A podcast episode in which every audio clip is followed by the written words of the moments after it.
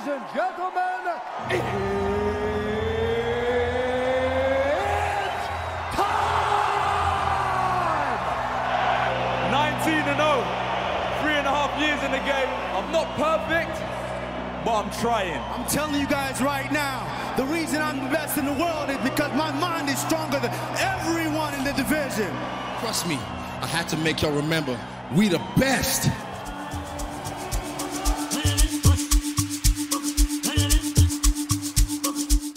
Combat Sports Energy, the podcast. Uh, this is the 14th episode.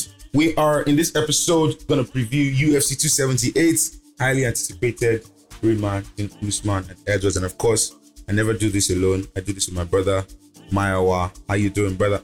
I'm I'm all right, man. You know, just trying to get through, trying to get through the day, man. This is gonna be a big week, so you know, I'm excited. Yeah. You're traveling for this, right? Yes, I'm actually going to be at UFC 278, my first ever live Woo, card. woo, I'm so excited.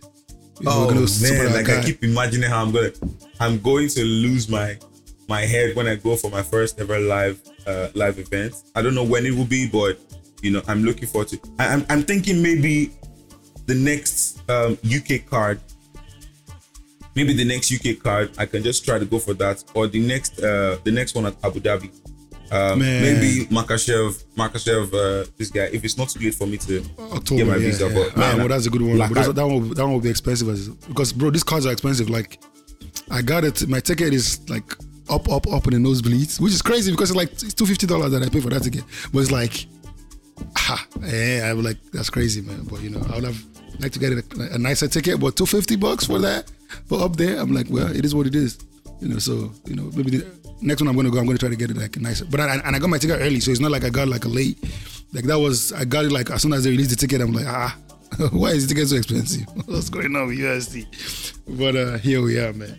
But it's like I don't know why they did it in that place, like fucking Salt Lake. Who knows, man? That place is. I mean, I guess it's good for me because like, yeah, everything is close in that in that city. Like the airport is not far from the hotel, and the hotel is not far. Like my hotel is like one minute. I think is one minute from the arena, so I'm just gonna walk from the hotel that I booked, and then the, the airport is like ten minutes away. So it's not a big, massive city, which I guess is good for convenience. But like, that's not a big like. Usually, like Vegas would be like crazy, you know. But I guess you know. You know, I, I don't know why they picked that specific city because that's like a dry. I'm surprised. Like, I guess they were gonna do.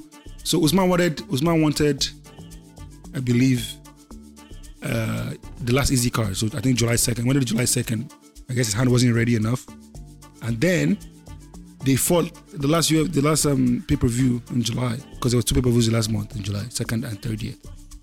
Last one was in Dallas, which is Kamaru's adopted hometown. That's where his family lives, right? So I'm obviously Usman um, and Mohammed didn't even fight there either, which is it's crazy that they didn't put either Mohammed or, or Kamaru on that on that UFC, uh, UFC 276 card because because they're from Dallas, um, and then they put us on. They, they gave him the Apex, I think last week. By the way, we have to shout him out, Mohammed Usman, tough champion, just like his brother, you know.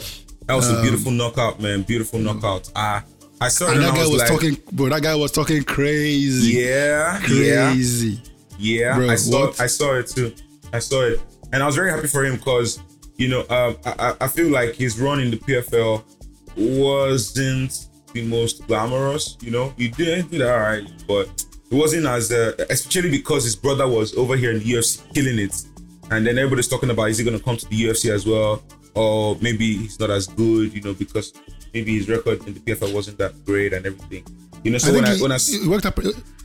Go on, go on. Sorry. he had like two or two or three losses in how many fights?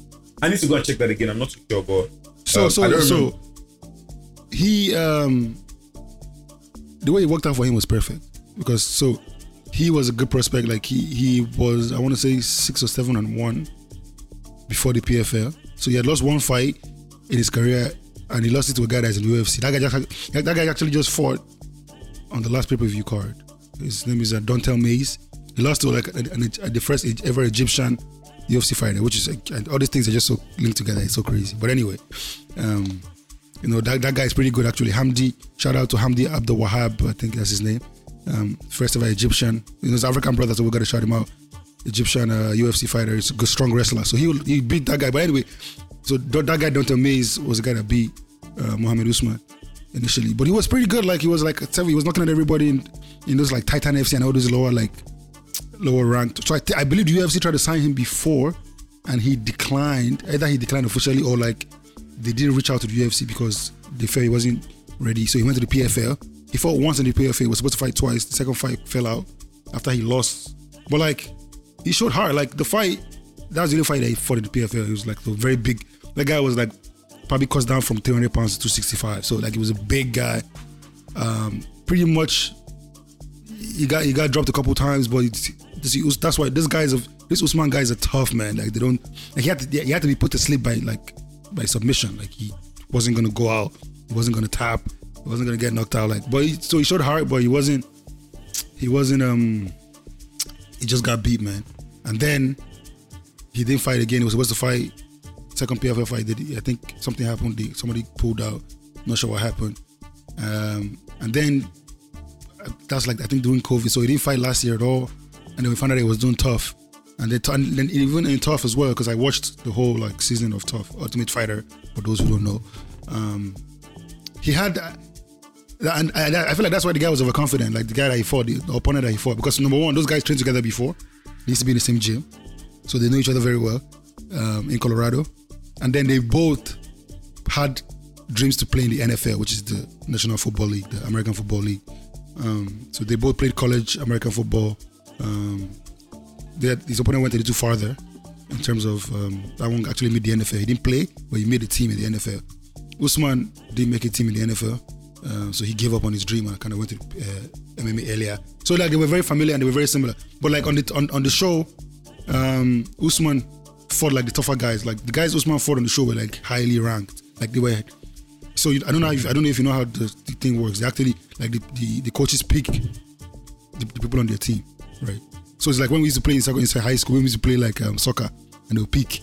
You know, everybody will pick that player that they want to be on the team. That's so you know that if they pick you first and second, you're probably a good player. If they pick you last, yeah. So like the guys that Usman fought on the on the on, on Nunes because he was on Peña's team.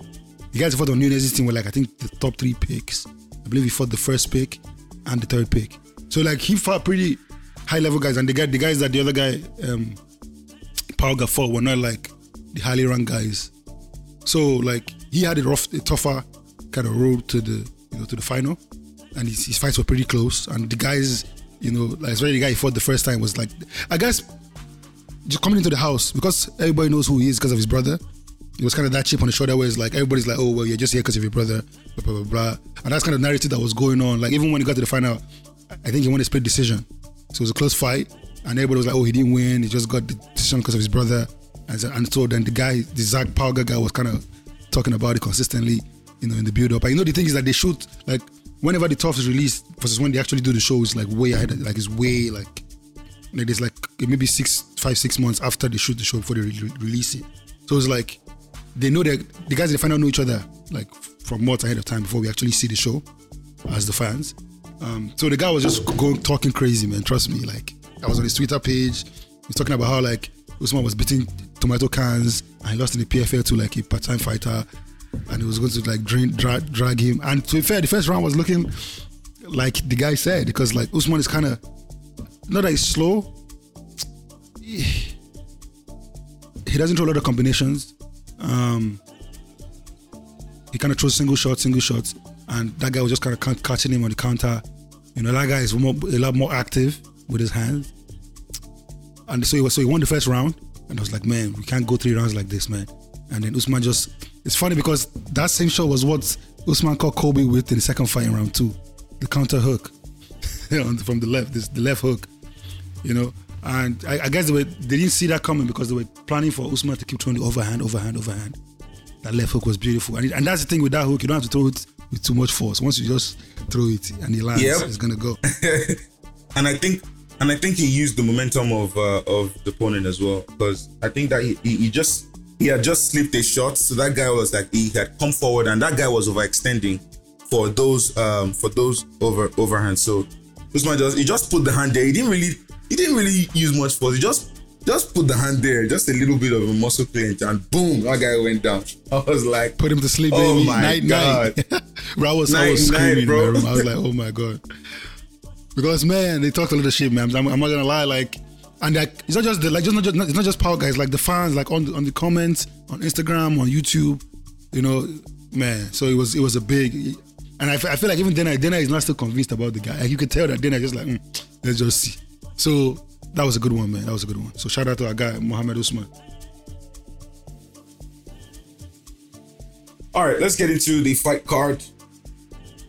All right, first one we have uh, at in the flyweight division we have Daniel da Silva uh, against Victor Altamirano.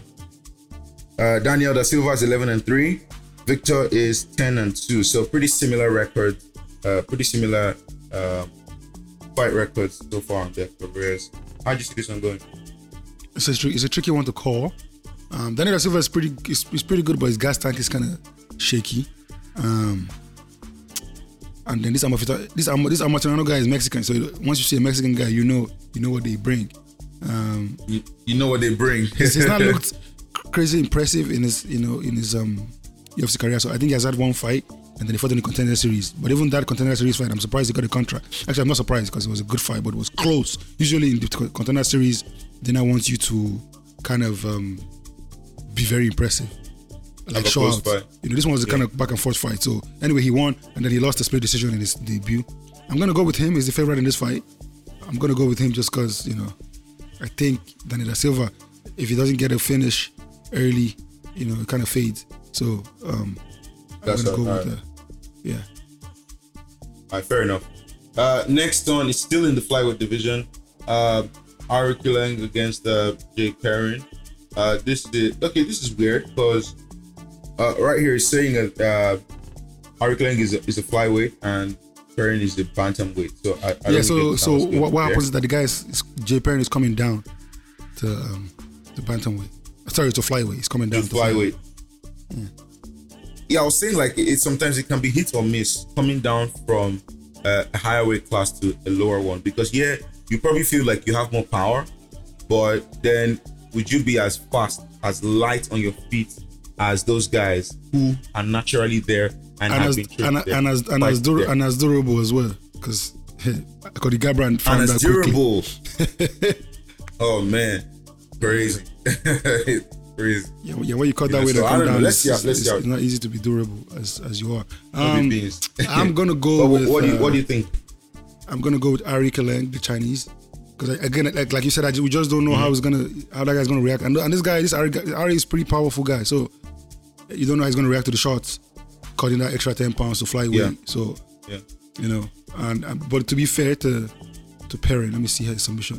You know, he has pretty solid, decent submission game, so he might be able to get. And like this guy, Ari struggles with like the grapplers and stuff like that. You know, he's been submitted a bunch of times.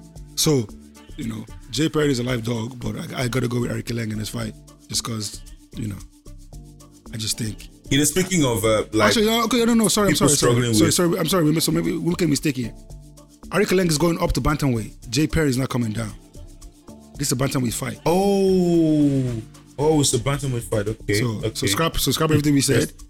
Um, mm, this, this, kind of, this kind of changes everything. Um, I'm still gonna go with Yeah, Aoriqileng. it I just think, uh, I think he has a little power. Um, and going up, If he had, he- if he's- he had he's power gonna carry- flyweight, yeah, he's gonna carry, he's gonna carry his he's gonna speed. carry the power. You know, he's gonna carry his speed to weight. bantamweight. I don't think he's gonna have an issue. I mean, usually guys that that go up, um, maybe struggle with the speed a little bit.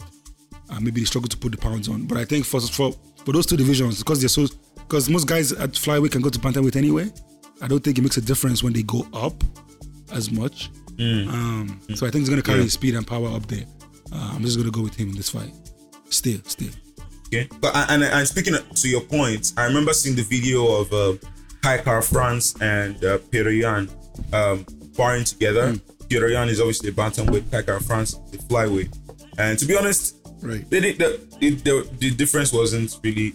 it- I struggled to see a difference between both of them, both in their speed, in the power of the shot. Of course, it was it was just sparring, but they were sparring really hard, like they were going hard at it, you know, Right. which is pretty much which is a very common trend for for kick uh, city kickboxing fighters. They they spar like they fight sometimes, you know. Um, a- and Petr Yan as well from Tiger uh, Tiger Muay Thai. You know, these guys spar with a lot of intensity to prepare you for ideally like the proper war scenario. You know, so I, I think it, it, it- there isn't really much of a difference going up. You just carry if you have power already at flyweight, carry it with a little more weight to, to the bantamweight division. I think you know Aoriqileng probably has a better chance. And, and speaking to your point about, well, you know what you just said about um, someone like Aoriqileng struggling with grapplers and everything. Honestly, to me, with all I've watched in MMA, if I was gonna map out the perfect journey for an MMA fighter, like if, if I sometimes I think to myself, well, what if I had, you know, uh, maybe after school I'd gone to Canada for masters and just stayed there. Uh, imagine finding MMA, you know, or maybe if I'd gone to the USA and find I just found MMA. You know, the best route in my opinion would be to start with wrestling, then learn jiu-jitsu, and then pick up striking because and I just feel like there's something about wrestling that gives you this authority to decide where the fight happens. You know, when you're when you're if you if you're a wrestler who can who can who can strike, um, you find that if you want to take the fight to the ground, you can. And then if you want the fight to stay on the feet, you can, and you can decide that. But if you're a striker predominant, most of the wrestling you will learn is defensive wrestling to get the fight back the feet so you can do your work. You know, but when people Right. can wrestle out wrestle you, man, it, it, it just drains you, demoralizes you, it weakens you, it messes with your plans and your your strategy for the fight. So I don't know, wrestling is just is just a very domineering and authoritative aspect to the fight Right. game. It doesn't get its respect from many casuals because they just want to see a knockout and stuff. But like any lucky guy can land a shot and, and get a knockout. You can't land a lucky takedown. You can't land a lucky submission. you have to set that thing up. You, know, you know, set those up. especially when you're in the elite in elite stages. So, anyways, um, cheers to all. This is just me giving a shout out to all the wrestlers out there in MMA world who are learning the other aspects of the game. Um, I see you, I admire you, and I think what you do is awesome. Yeah, let's move Yes, sir. on. Yes, sir. Yes, sir. Next aspect, next uh, next fight is Amir Albazi uh, against looking like uh, Deiveson's brother Francisco Figueiredo. Um, is this fight at flyweight or bantamweight? Because I'm seeing teams. Is that flyweight? This, no, this one is this one is the flyweight. This one is a, this one is the flyweight All right, fight. so Albazi is coming down from bantamweight then. What do you what do you know about Figueiredo's brother? Because I didn't even know he had a brother in UFC. Or did he so just he's get it? uh oh yeah, so he's uh I think he's 21 in the UFC. He's, he's pretty good. Um it's almost like his brother, but light, like a light version of his brother. Like so, he's not as powerful. Um, um, not as strong, like physically strong. Um, but he has some. He has good skills. He has good skills. His gas tank is kind of. Eh. Um, but he knows. That's why this fight. I, I want to say like I feel like he's a because Albazi is a strong wrestler, man. he's, he's a good grappler. So I'm gonna go with Albazi in this fight just because like I think he's like three three and zero in the UFC already. Uh, no, two and zero in the UFC, not three and zero, two and zero. But like Figueiredo can. Those guys who have good jiu-jitsu sometimes they're tricky. They're tricky to because he can set up something. You know what I'm saying? But and he's a big he's a big underdog in this fight. But I'm gonna go with Albazi just because Albazi is a strong wrestler, and I think he's gonna give him he's gonna kind of wear him out and gas him out. Um, but I'm I'm surprised if you know Figueiredo does some, something crazy and catches him, man, uh, in some crazy submission or something crazy like that. You know, because he can he can get a submission like pretty quick. Uh, so I'm gonna keep my eye on that. But like I'm gonna go with Albazi. in I think. I'll go to Albazi too. We're talking about a wrestler who's coming down. It's a whole different ball game, but and like you said, it's not like Figueiredo packs much power in his punch like that, like his brother. But um, I mean, I, I'm I'm intrigued to see what his brother looks like because I don't think there are many siblings in the UFC who both uh, are doing great. You know, you look at Valentina and her sister. One is like the undisputed queen of the division, and then you know the other is just hanging around there. Do like, yeah, she's all right. You know, um, you have uh, uh, uh, Usman now. We have two Usmans in the UFC, both tough winner, tough champions, or whatever you want to call it.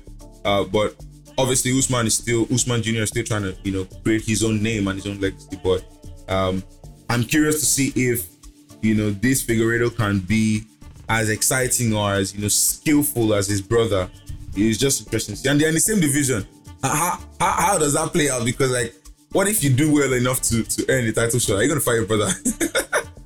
No, so so I think what so to be fair to like Figgy, and I think even even uh, Aljo said this about Merab because even though they're brothers, they are very very close.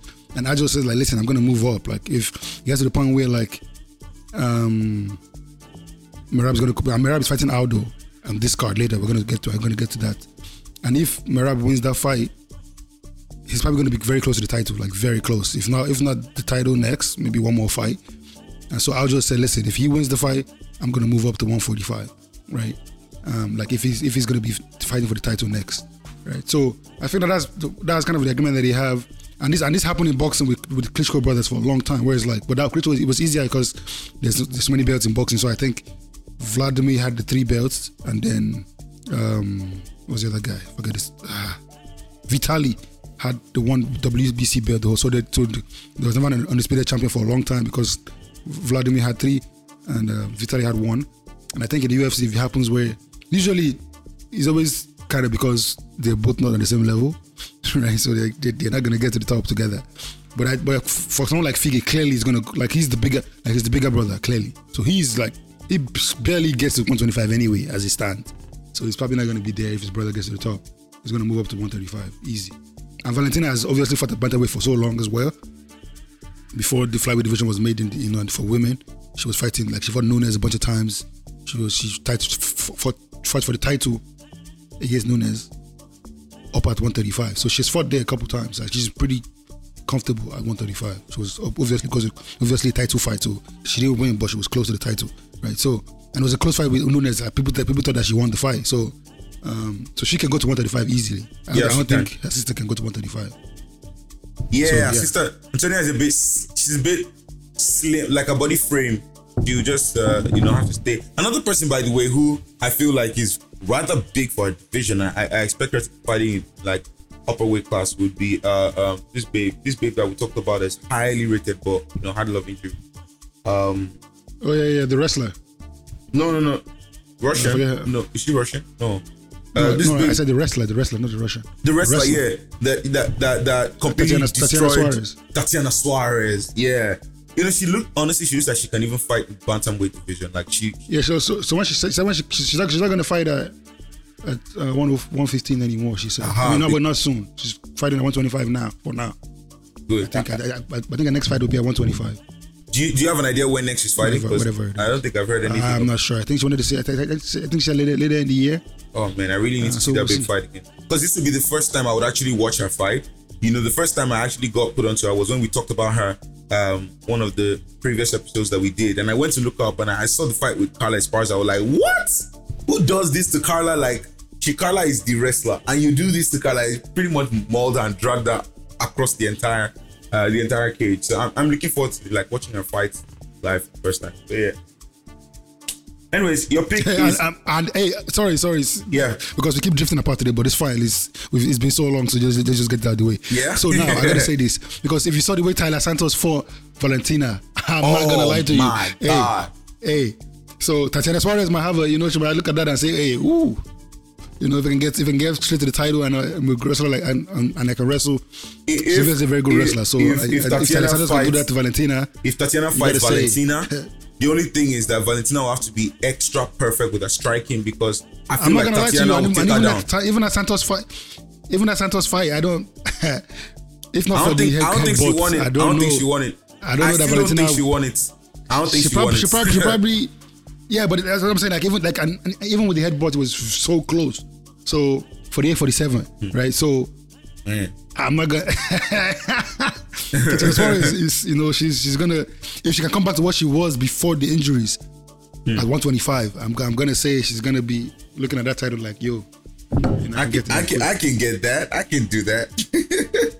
man, so much to look forward to, man, in this in this combat sports world. But yeah, so many uh, uh, realms of possibilities. I remember someone someone tweeted something and said, um, imagine Leon Edwards beats Usman and then Nate Diaz beats Khamzat Chimaev and then and then um, we have a rematch between Nate Diaz and Leon Edwards and then Nate Diaz knocks out Leon Edwards late in the fight after losing all the previous rounds and then Nate Diaz wins the freaking welterweight title. and now like, champion.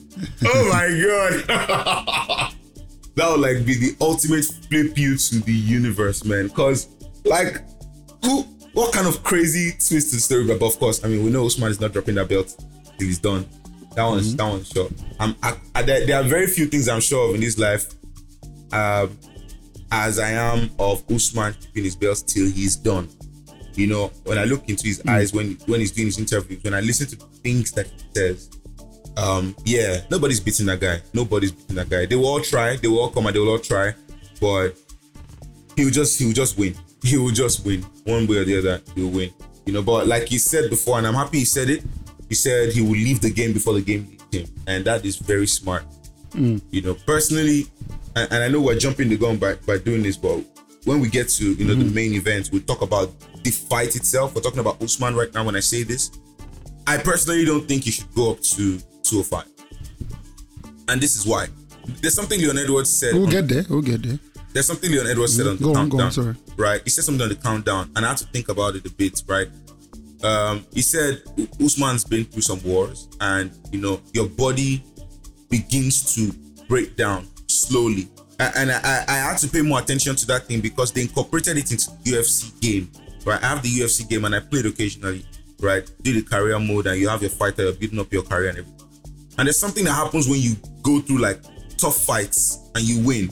There's some points where they tell you like your body, your the the durability of your body has dropped by so so and so points, by so so and so point. I remember uh, my my guy my character is a welterweight fighter, right? And then I think what who who did I fight? I think it was Ben Askren also that I fought, and this nigga was picking me up and slamming me all over the all over the cage. And by the time the fight was done, I still I won with a with a with a knockout. One nice sweet up kick like what Chandler did to to Tony Ferguson. But guy, when I saw the points mm-hmm. that I lost in terms of durability after the fight, I thought about it again. Like, well, okay, like this actually relates to a real life concept where, as a fighter, you win some fights, but then your body is not like before. And I know somebody mentioned that on Twitter as well with Cody Garbrandt. Like, you know, he's just been through so many, so many intense, intense and you know incredible fights that the chin is just not what it used to be. You know, so um, the damage at 205, the damage that's there to take is a lot more than what you get at welterweight. You know, so I just feel like Yeah, but it's not. It's, like I don't think he's gonna move there to stay there. It's probably just gonna go try to get one fight. He wants to win the belt win there. Lose. Um, um, he wants yeah, to yeah, win that's the what I'm belt saying. Like You're gonna get one fight. You, you get a shot at the title one time. You fight, you win, or you just like easy. You go up one time. If you win, you you win. You get your and you vacate it. If you lose, Hmm. you tried, and that's it. You go back to your division. So I don't think he's gonna stay at 205 for sure. And he has Oh. admitted like the guys at 205 are like crazy, like they're good. Yep. But I think that he sees one or two guys, maybe like a someone like maybe, and I can see what he's trying to say. Like to, me, I don't want him at 205 at all. I just think they're too big for him. I think that if he lets them hit him at 205, he's going to get knocked out. Uh, that's my personal opinion. Um, but I can see what he's saying. Like I can see him saying, well, because Usman wrestled at like 185 throughout his career, like in college and stuff like that. Like when, he, when he wrestled, he wrestled at 185, right? 184, right? Whatever the, conversion is, 84 kilograms, which is like 185 ish, right? So he's wrestled bigger guys, like middleweight type guys. In his, and that's when, and this when he was young, right? So, um, And, and another if thing looks to note, like a, another a, thing a to note, and a, or, or a Jan, another thing to note is that many of those 205 guys, they have longer limbs, longer legs, longer hands. It will be it will be a bit more Oh difficult yeah, yeah, to get into range. guys. I think I, I think his idea is that he, can- he, if he can wrestle, if he, can, he can wrestle them, and he can just get it. He can just uh, that's that's the whole thing. I think it's like I can wrestle these guys and control them on the ground and just get get get go home. I don't think it's, I don't think he's going to try to strike with those guys. They're too long, too big, too powerful. Um, I think it's, I think his idea is that if he, he's seen like a he's seen like a Jan and he's seen what Glover did to Jan. He's like, well, hmm, I can wrestle this guy. and Just keep him there. Um, you know, and wear him out with wrestling. Obviously, those guys are very big and they're very heavy. So I don't know. I, I, I don't I don't even know that he's, he'll be successful as as much wrestling those kind of big guys. Yeah. because and it takes more energy probably to wrestle. But anyway, I think his idea is that you know he can wrestle them like guys like Jiri, guys like you know maybe Jan in some respects. He could probably wrestle. And I mean, when he, when he squared up wrestling. with when he squared up with Jan, he looked slightly bigger. Top, they, like, top they look pretty half. sizable, right? top half, top half, he oh, So, hey, you slightly bigger. You know, the arms, you know, Usman Listen, has saying- like really big arms and If he wants to, if he wants to do it, you know, if he beats Leon and wants to go up to 205 and they let him go, I'm for him. I don't care. Like if you lose at 205, nothing to hold, nothing to hang your head on about. True. Now, to be to be fair again to Usman, I kind of want him to get to Jon Jones and break the record for like most consecutive wins in the UFC. So Exactly. 205, and this and this kind of what this kind of what annoyed me about Izzy going up there and losing because like ah, because he was and Izzy was going fast, like so he was like, so he could have really broken the record quickly, like he could have stayed at 125, uh, one um, 185, go quick, beat those guys, get the record quickly, and then do what you want to do. But I guess he and now you go up, so you have to restart your win streak again from the beginning. And he, he- he has only won like three fights since then. So imagine if he had, it was 10 and 0, I think, when he went up. So he'll have been 13, he'll have been 13 or 14 and 0 now, right? Easily like clean those guys out. And he turned like he's fighting three times this year. So if he beats Pereira, be be four and 0 since he lost the fight to to, to, to Yan. So you could have, you could have really broken that record by next year. So it's a shame that he went up and lost. But anyway, hmm. you know, you do what you got to do. You got to chase greatness. So you know, back to this Sure. card, man. Back to back, back to But this card. we can go on and on and on and on and on. me, me Listen, personally, I I, know, I, I want. I want three more fights for Usman in the welterweight division, and then it's just pass and, and walk away. And that is Leon, Khamzat, and then Colby trilogy. That trilogy Nah, is we don't there. want Colby anymore. You Guy, want- I want, see, I want, I want need him- Shavkat I want him to Rakhmonov. knock. I want him to knock We gotta Colby get out. We gotta get Shavkat. Now Colby's not gonna listen. This is what's gonna happen, right? Colby. Who cares? Who cares? Let's say, yeah, if yeah, maybe Colby to a ceremonial fire, maybe yeah, whatever. I want Colby. I want Usman to get all the young guys out the way before he goes. I want him to get Khamzat True. and Shavkat, both of them. Two of those guys. Whoever comes out between Shavkat, Brady, and Khamzat, all those three guys, one of two of those three guys, we need to get them out of the way so that we can know that Usman beat the older guys. He beat the in, like, cur- Woodleys yeah. and the RDAs. He beat his guys He in beat his and he beat the new generation, guys, and, he, and then and he he beat the new guys coming. yeah, yeah. All right, let's let's get back to the card because this is how we just we just dive in and change direction. All right, the last fight on the pre- on the early prelims, we have AJ Fletcher and um and Ange Loosa. That right pronunciation. This is Ange, welterweight. Ange, Loosa. Angelusa. Yes, sir. All right, AJ Fletcher has just one loss on his record with nine wins, and uh, Ange Loosa has three losses, to eight wins. They're slightly similar record. Um, I don't know either. I know AJ Fletcher. I think I've seen him fight once. I don't know this Ange Loosa guy, so uh, I, I don't think I'd have much to say. But You do should you should know Ange Loosa because he's uh, he's he's Congolese guy, so it's very good. Uh, he was on a contender series. So, so there's a guy in that division that is that is potentially a problem. His name is Jack Della Maddalena, crazy crazy striker um, from Australia. I don't. That's the you know- welterweight you probably division, right? You, you, don't you don't you don't I don't know if you remember. Yeah, you knocked out the Russian guy. I think on Izzy's card Hmm. or the card. I can't remember what card exactly. Um, but that's a couple of months ago. He knocked out the Russian guy. Um, Okay. I want to say it's Izzy's card. The last time Izzy fought, like uh, near.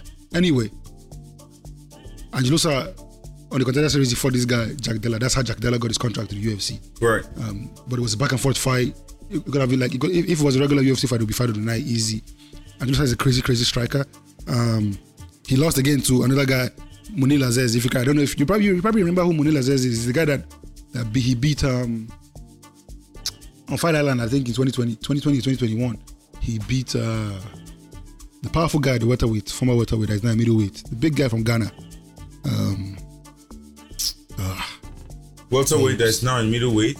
Abd- Abdul Abdul Razak uh, Hassan. Oh, oh, right, right, right, right, right, right. Yeah, yeah, yeah, yeah, yeah.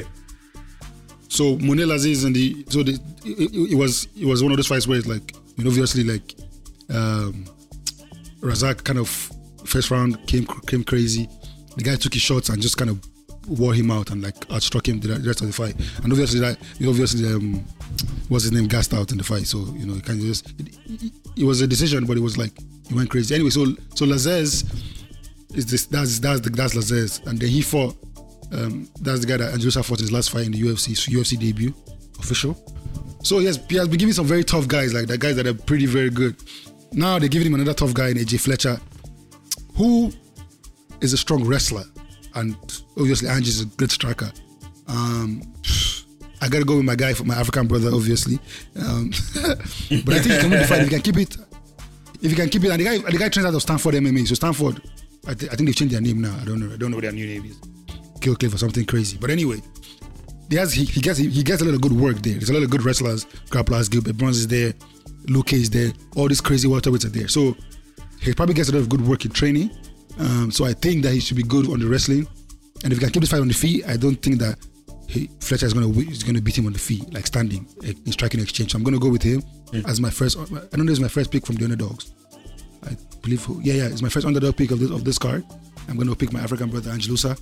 Um, you know, and I have some parlays to give you guys this week. There's there's some sneaky guys that are this card that are underdogs that I think that I think are crazy. I think number one of them is Ange Loosa as an underdog. I think you have to watch out for that. So if you're doing a parlay, note this one for me. Underdog Ange Loosa. All right, next fight on the prelims. We have um, in the featherweight division, we have Sean Woodson, uh, who is nine and one, against Luis Saldana, who is 16 seven. Yeah, it's pretty good. Yeah, it's pretty good. But Sean Woodson, bro, is a crazy striker. Man. Okay, so again, I, guys, today is just a day of giving you backgrounds. Sean Woodson on the contender series, he got, he got his UFC contract by by knocking out Terence McKinney. Who is who is you guys know? Terence McKinney is crazy UFC. Now I think he has three finishes in three fights, uh, four fights, and he almost he almost knocked out Drew. So Terence McKinney is a crazy fighter. So and ironically, if you watch this fight and you see Terence McKinney the way he fought in this fight, you'll not realize that he's the same guy that is that has the fast hand and knocked out everybody in the first round or submitted them in the first round. Because he was wrestling Sean Woodson in this fight. He was winning the fight by wrestling. I think he wrestled the first round. He won the first round. He was winning the second round, and then he got like flying need going for a takedown by Sean Woodson. That's how Woodson got his UFC contract. So, so Woodson is a very, very, very good striker. I think he lost one fight in the UFC, and the fight he lost, he was winning. Like he was winning very clearly, and he just got he got caught in a submission, and he, he got finished. Apart from that, I think it's three, three and three and one the UFC. Very, very, he's very long for that division. Very long. His guy can be like. Let me see what his reach is. Hold on. His, ah, can't, oh, can we find the reach? Ah, it doesn't show. Okay, 78, 78 inches. So he has like a reach like a waterweight or like I think some middleweights even have the same amount, the same reach. So it's very long. It's like 6'2", but it's a featherweight. So it's very long, very very sharp, very very crisp boxing, good striking. I'm I'm gonna go with him in this fight. It, sh- it, should it should, make, it should be a fun fight though. Fun, fun, very very fun fight. But actually, Woodson, too long, too strong. You know, very good, too good striking. I think he's gonna get the job done here. All right. Last fight on the prelims. And uh, for this one, we have a lightweight fight.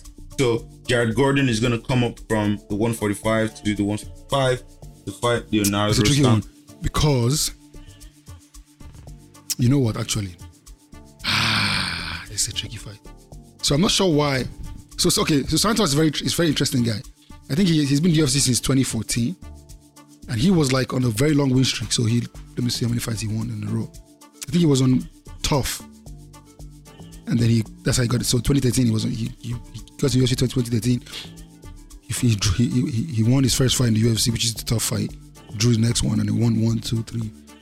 So he, he was like seven, zero, and one in the UFC, and then he lost his last two. He, then he lost two last year. For the, he lost his first two fights in the UFC last year. Right. So this guy was on his seven, pretty much eight fight unbeaten streak in the UFC from his contract signing, um, and then he lost two in a row. But he lost to guys that can grapple. Like Grant Dawson is a strong grappler. Clay Guida is a strong grappler. So, and in the Clay Guida fight, he was he was. I remember the fight clearly now as I'm talking to you. He was winning the fight. He was good. He was supposed to win the fight in round one. Like he, he almost knocked out Clay Guida. Somehow Clay Guida find a way to survive. And then oh, you know one of the things where you like you try to knock out the guy, you gas out, the guy doesn't get, he doesn't go away. He just finds a way to not go away. Just just barely survives the round. But you've given but you've given everything away. Like you've given out your whole energy in the round. And that's that's kind of what happened in this fight. Like you, you gave everything in the fight. He Kaguda found a way to survive. They could have probably stopped the fight in round one. They didn't stop it for some reason. Um, and he just had nothing else to give and he got subbed. So I feel like that's the odd, odd, odds makers are kind of looking at that last fight and saying, hmm, you know, maybe he's his gas tank is questionable, blah blah blah. But I'm not gonna lie to you. This is one of those ones that is a sleeper for me because the Leandro is a good like the guy is a good striker, man. And Jai Gordon can wrestle, but I don't think it's gonna be a fight that's gonna play out on the ground as much. So should I do it? I don't know if I should do it. Oh man. should I do it? I'm gonna go with Leandro Santos in this fight, bro. I'm not gonna lie. He's a big. Eh, he's like he's like almost like a three to one underdog in this fight. I just I just think his striking is very very good, and he can get a win, man. He can get a win here, so I'm just gonna go with him. I think this is one of those ones that again this card is full of guys like this that are like sleeper underdogs, and I just feel like you know this is one of those ones where people are gonna be surprised, you know. So I'm gonna go with Santos in this fight. But and, and by the way, Jared Gordon is pretty good. I think he's won three of his last five fights, so he's pretty good. And the last guy he lost to no, so he lost to Grant, again. Grant Dawson is like very, very, very good fighter. Like Grant Dawson is one of those guys that in, in uh, at lightweight that he he came up from featherweight a while ago, and he's not lightweight, but he's like I think I don't think he has lost the fight in the UFC yet. So yeah, yeah Dawson is like eight and seven and zero in the UFC. Like he has only- he has, one draw and like six wins in the UFC. So this is not Grant Dawson is a guy that people should watch for actually. But that's so that's the guy that he has lost to, and he has lost to Grant Dawson. His, his last five fights, his two losses are Grant Dawson, undefeated in the UFC, and Charles Oliveira the champion, right? So this is a guy. So these are these are high level losses. That's that's probably why they're giving him such a big edge in this fight. I just think that Leandro is going to surprise. You know, that's the guy that people again people are sleeping on because he was also like I said was seven and seven oh and won the UFC until his last two fights where he lost, and he could have won the last one like I said. So, um, I mean, I'm gonna go with him like I said. But anyway, so let's go to the, the main card, man. Let's go to the main card. All right. Uh, so the main event is upon us, and we have starting the main event. We have uh, Tyson Pedro, who was on Izzy's um, latest video on his Freestylebender YouTube page, facing off against uh, Harry Hunsucker, and um, Harry Hunsucker is going to be coming down from heavyweight to light heavyweight. Um, so it's a light, it's a light heavyweight fight, fight at 205 pounds um Tyson Pedro from that video. I didn't really know much about him before this. I had seen I think one of his fights, but I didn't really know much about him. I didn't know that he had such a an extensive period, you know, uh treating Yeah, injury. yeah, long time. He didn't fight for like three. He didn't fight for like three years. Yeah, he beat the record for most uh, Almost, not almost two and a half years. yeah. So um he's back and he's trying to, you know, now he's an, he's officially with the kickboxing. Um Welcome, guy. Welcome home, my guy. Welcome, home, my guy. Welcome home. Welcome home. you know, and he showed with his last fight as well. His last fight was the the the, the He, was, he looks sharp, Oh, but yeah, but that, but that guy, to be fair to him, that guy is a bomb. for true. That guy, is a, the guy was a bomb. A little bit, but also, but also, the good thing about this fight is that he's fighting another bomb as well. Um, and I hate to be, I hate to do my guy. But this. Hunsucker can punch though. He, he can, but he, he's a bomb, He bro. swings wildly, right? And if you have good footwork and you have good read, you will avoid his his hits, right? But then So this, so this, this, this is this fight is bad for him. Everybody that's a heavyweight can probably punch, right? So that's kind of True. given for heavyweight. Um, obviously, so to be fair, this is one thing that for him to want to drop down to 205, that means he has worked like in this camp extensively, right? To be in shape. So Hmm. for him to drop down to 205, you have to because you have to be in shape to drop to two, from heavyweight to 205. You have to be in shape to drop down that's true. right? Um, that being said, you know this guy lost contender series to a, a guy who's also kind of struggling in the UFC right now, Jared Vanderaa. You know, he has lost. Jared Vanderaa has lost four in a row, four fights in a row, and that's and that's who he lost to, like, on the contender series, right? Now, um, he, he, he won the fight out of the UFC, came back to the UFC. Yeah, if you remember what they said on the on the um, on the Izzy pod, on the on Izzy's uh, YouTube page, he's lost his two UFC fights in, in to, to to guys from Australia, right? He lost his UFC debut to Tai- Taito Ivasa by knockout, and then he lost to Justin Tafa by knockout, right? So this is the third guy they're giving him from that same region, who's probably gonna knock him out. So he's not gonna be he's not gonna like Australians at all by the time he's done with his career. Yeah. because I think he's gonna be knocked out three times, three times back to back by three Australians. Anywho, um, yeah, I'm gonna go with this fight, Justin Tyson Pedro by knockout. Um, Tyson Pedro is a big oh, favorite in this fight, so if you're gonna bet Tyson Pedro, you probably just you probably better say betting him by knockout by finish because you're gonna get way better odds on the fight than because plus 800 is such is such a big such a big number that if you bet for that fight, you're not gonna win a lot of money. So you should, if you bet this fight, bet um bet by finish, so you get way more value for your bet. I don't think he's gonna go the distance. And that's funny enough. Now I don't called you think before you know. so- I now don't you think see so that. either. I We're don't gonna think fight so 15 either. minutes.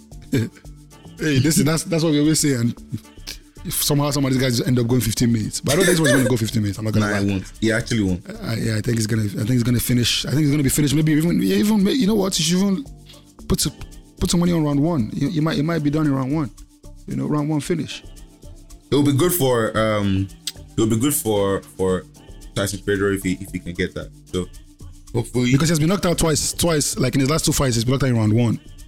Listen, every time he has been in the UFC, he's been knocked out in the first round, right? Contender series first round, last two fights in the UFC first round. So, you know what? You should probably throw some money on, you know, um, Tyson Pedro by first round KO. And if you see how, you know, he he, he he won his last fight in the UFC, um, his last UFC fight versus that guy, um, Villanueva. It was very quick, very very quick finish. I'm gonna put my money. You know, I'm I'm, I'm gonna put a bet on this fight. Tyson Pedro to win in the first 60, 60 seconds. I'm gonna put that bet. First 60 seconds. Damn. Okay.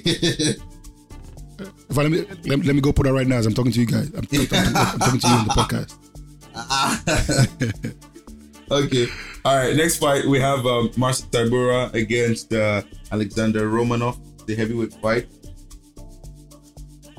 Um. Well, So- uh, for, this one, man, I'm, I'm going for I'm going for Romanov because you know, um, the guy's unbeaten. He has a lot of confidence stuff. So yeah, definitely going for him. Have you seen him fight? Have you I seen him fight? I, I think I've seen one. Then I've seen highlights of the other fight.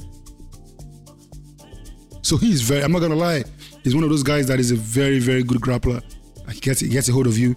Um, man, this is I, okay. let me let me say it like this. To, I'm sorry again. This guy is gonna be a long episode because of all my background. So I so I watched I watched Romanov from his UFC debut, and my Twitter account is gone now. You know, Twitter free me, free Swaggle, bring me back. You know, it is what it is. But bring me back, man, because my Twitter has so many so many receipts mm-hmm. that I want to. I have to I have to be able to say this is what I said two years ago, three years ago. Anyway, so I watched. So in 2019 or so, I think that's when he made his debut. I can't remember exactly. Probably 2019, 2020. Either from that time to 2020, one, one of those years. I had a list of heavyweights that, that, that were like the new school heavyweights. I had. I'm, I'm, I'm going to start with my with my bad pick. I had Greg Hardy on that list. I'm not going to lie. I did have Greg Hardy because I, because at the time he was knocking at everybody, going Yeah. crazy, and I, I, I, I thought he would keep improving. He just never found a way to figure out the wrestling, and he kept giving him wrestlers that kept taking him down. So anyway, um, yeah. So I had Greg Hardy on there. I had it's a guy called Juan Espino, big Spanish grappler. I had I had, I had Romanov on that list. I had Tom Aspinall on that list because and I had Ciryl Gane on that list because I saw once I saw them both guys Ciryl Gane and Tom Aspinall in their debuts. I was mm. like these guys are different. Like there- there's no way they're not going to be for this division. The way they move, the way the way the, the kind of speed that they have, it's no way, right? So Romanov is on my list of guys that I always thought would get to the heavyweight top of the division at the heavyweight. But I watched him fight this guy. So for me, when he fought Juan Espino, Espino is a guy who hasn't fought in that time as well. Um, but Espino is a guy who is also a crazy grappler as well. So for me, that fight was like a. You know how they put two prospects together in the fight, and they're like both like on the way up, and it's like, man, they shouldn't be fighting now. They should fight. They should fight like later in their careers. Yeah. That's how that fight was to me, right? And Romanov ended up winning that fight. I think it was one of those fights that was weird. It was stopped, I think, for an eye poke, but because it was in, a, round- in round three, they went to the scorecards instead of making it like a instead of making it a non-contest because it's late in the fight. I think after I think Yeah. if the fight goes past the second round or something like that, and they stop the fight after that, they have to go to the scorecards, right? So Espino won the fight on a technical split decision in a fight that he was kind of gassing. I'm not gonna lie, and he's very skilled. Again, he's very skilled, and this was a strong grappling because they were both they're both very strong grapplers, and they were kind of exchanging on the ground a lot. Um, but I felt like Romanov was kind of getting tired, more so than Espino, and then the poke happened, and then he got the win. You know, so it was kind of a bit of a lucky break for him. Um, but the guy is 5 0 in the UFC. So if you go to so if you, if you look at his record, 16 0 in the UFC, 16 0 in his career, 5 0 in the UFC. If you didn't watch all the fights, and particularly that, that, fight I just I, I just talked about, that's the guy you say, well, this guy is probably on the way up. And Tybura as well. By the way, I don't know why Tib- Tybura is getting disrespected in this fight because Tib- Tybura is four and one in his last five fights in the UFC. Mm. Every time he has lost in the UFC, he's lost to guys that can knock that are strikers. So he lost to Sakai, he lost, he lost to Derrick Lewis by knockout. Yeah. He lost to Werdum, but you know that one was one of those. The times he has really lost, Sakai by knockout, Shamil Abdurakhimov by knockout, Volkov grinded him out in his last fight, right? Derrick Lewis knocked him out. So apart from apart from those guys, those top top guys who have knocked him out, um, he's a grinder man, and, and he's a very strong grappler as well. So, but I, I guess the the the reasoning behind the picks here is that um sorry not behind the pick behind the uh what you call it the, the odds on the betting line. Romanov is undefeated 5 and 0 in the ufc very and he's, he's, a big guy. Actually he's not even that big. He's not he's not that big but he's a very very strong grappler. Yeah. and he gets you on the ground you're probably going to get submitted submitted right? So he's a very very strong guy. That being said Tybura is a strong grappler too man. Like i don't know how Yeah. this fight this guy is like plus 350 this is so this for me for me this is like this is my biggest pick of this of the, of this card. And it's Tybura by decision. I think Tybura probably again based on the fight that I just explained with with him and that guy Juan Espino. Yeah. I think Tybura has the better gas tank. If they grapple and Romanov doesn't get a finish in the first round which I don't think which I think is unlikely But this guy is fighting is a very very good like this is this is a top heavyweight I'm talking about. Like this is a well-rounded guy very very strong grappler. Yeah. so I'm just man. I, for me, this is a sleeper pick, and you can win big money on this fight. Like three plus three fifty. That's crazy. That's a crazy odd, like crazy odds for this fight. So this is my biggest pick of this of this card, and it's going to be. I, I think Tybura is going to win this fight by decision, or by late finish maybe because. But I, I think decision is most likely. I think they're going to grapple, grind it, grind, grind each other out. Romanov is going to gas out. and He's going to get his first loss in the UFC. That's my pick. All right. I can't believe this. I, I, I, these odds are shocking. I'm not gonna lie. Like, maybe I'm very maybe I might go for the odds of this I fight. mean, the with the uh what with the the I the odds that come with that kind of upset, you know, get win good money. Yeah, man, three to one. So Yeah. you you, bet, you bet one thousand naira, you win three k, three five. ah, Omo, no, why not? All right, uh, let's move on to uh, Wu Yanan against Lucy Pudilova, and uh, in this fight, Wu, Wu is coming up to the bantamweight division. I think correct, yeah. Wu is coming up to bantamweight division. Wu is thirteen and five. Pudilova is thirteen and seven. So talk to me. What what do you uh, what do you this fight going as? How do you see it going? I believe Pudilova. She, so she was in UFC before. She, a while ago. I think she um actually she, actually she was just in the UFC, so it's good for her. Good on her. She's coming. She was in the UFC up until COVID. She, I think she lost like four in a row in the UFC. Um, and then she got caught, and then she went left the UFC, and she's won five out of her last six fights out of the UFC. Um, so she's back now. She's making a return to the UFC. Wu Yanan has lost four of her UFC, four of her five UFC fights, I believe. So this is a fight where it's like, fight they're fighting for their contracts. so um, it's a, ah, I don't know. You know, Wu Yanan she's she's a good striker, but she's just one of those. She's not well rounded enough. Um, but you know what, Pudilova this is a tricky one to pick, man, because she's getting a second chance in the UFC.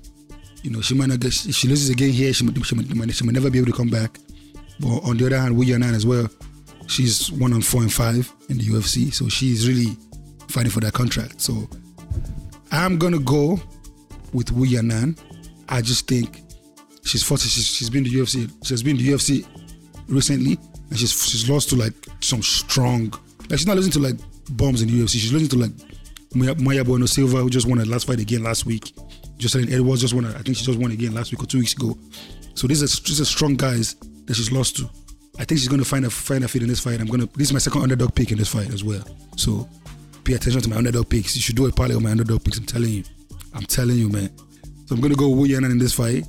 It's tricky for her, but I just I just feel something. I think she's gonna get. I think, I think she's gonna get it done. Yeah, I think she's gonna get it done. So I'm gonna go with her. You know it's. All right, next fight we have the King of Rio against uh, what's this guy's nickname against uh, uh, what's The machine. Machine? Yes, Merab Dvalishvili, the Machine. Uh, it's a bantamweight fight. uh, the King of Rio. Obviously, he's, get, he's getting old. I think he's just like 32 though. You know, it's just that he's been around for so He's, long. he's 35 now. He's 35 now. Aldo? Yeah, he's 35 now. What? I feel like I feel like we're all stuck on. So there, was- so there was like a time on MMA Twitter when like it trended that he was so young. This was like three years ago. Oh my god, yeah, he's 35. It was, 35. oh, it's like so so so so it feels like so every time I remember Aldo now I remember that oh he's still young but yes like from the time that thing was trending to now like time has gone obviously there was time when it was trending on Twitter where it's like oh Aldo is still very young yeah. right so I think we're, we're all still, still stuck in that year when he was still young Wow. he's, he's gotten older since then Merab He is looked very good, man. 31 years old. Um, and Merab has a, a, a 14 and 4 record. Uh, obviously, his gas tank there, he gives a lot of pressure and all of that. Um, yeah, I don't know what how to go with this fight, to be honest. I don't know what to, I don't know. I've not been able to like make a pick just because, I mean, Aldo is getting old and everything, but he can still style on anybody, right? I, I personally, right now, don't see Aldo really knocking people out. I more or less see him, especially if it's a three round fight, I more or less see him styling on people for three rounds and then, you know, edging yeah, the uh, decision, you know. But yeah, curious to hear what you so okay. Remember I told you guys that this that this card is full of my underdog picks? Mhm. Aldo is the underdog here and if- me me I, I, I like to guide my picks and I'm and we, and we, obviously we're human beings and we're wrong a lot and we can't cover everything right? I am I am a big fan of the, like I watch every card from start to finish. So and and I'm not a I'm not a, I'm not an older MMA fan. I'm maybe like as a full time fan like um, the way I am now like I watch every card and stuff maybe four years right? Four five maybe f- three four years. Four four right? I started watching fully like every single card every every week. Contender series Bellator everything right? Four years ago right? And I realized when you watch all the fights every week every time you start to see things like I remember, oh, I saw this. I remember this fight that this guy fought with that guy, even though he won.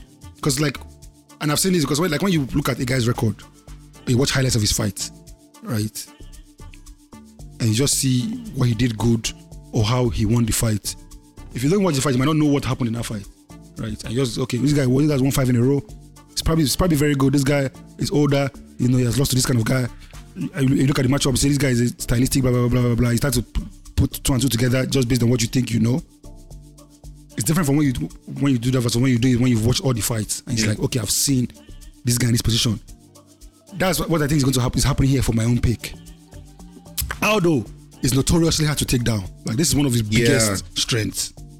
Notoriously hard to take down, right? Merab is a relentless takedown artist. I think he has the most takedowns already in the in, in that division. Uh, if if not the most takedowns, he has the most takedown attempts for sure. Like one of the two this is the thing about, and this when when no, I don't know if it was on the podcast, but when we, when we used to debate Colby and Colby and Usman, I, I told people that the difference between Colby and Usman.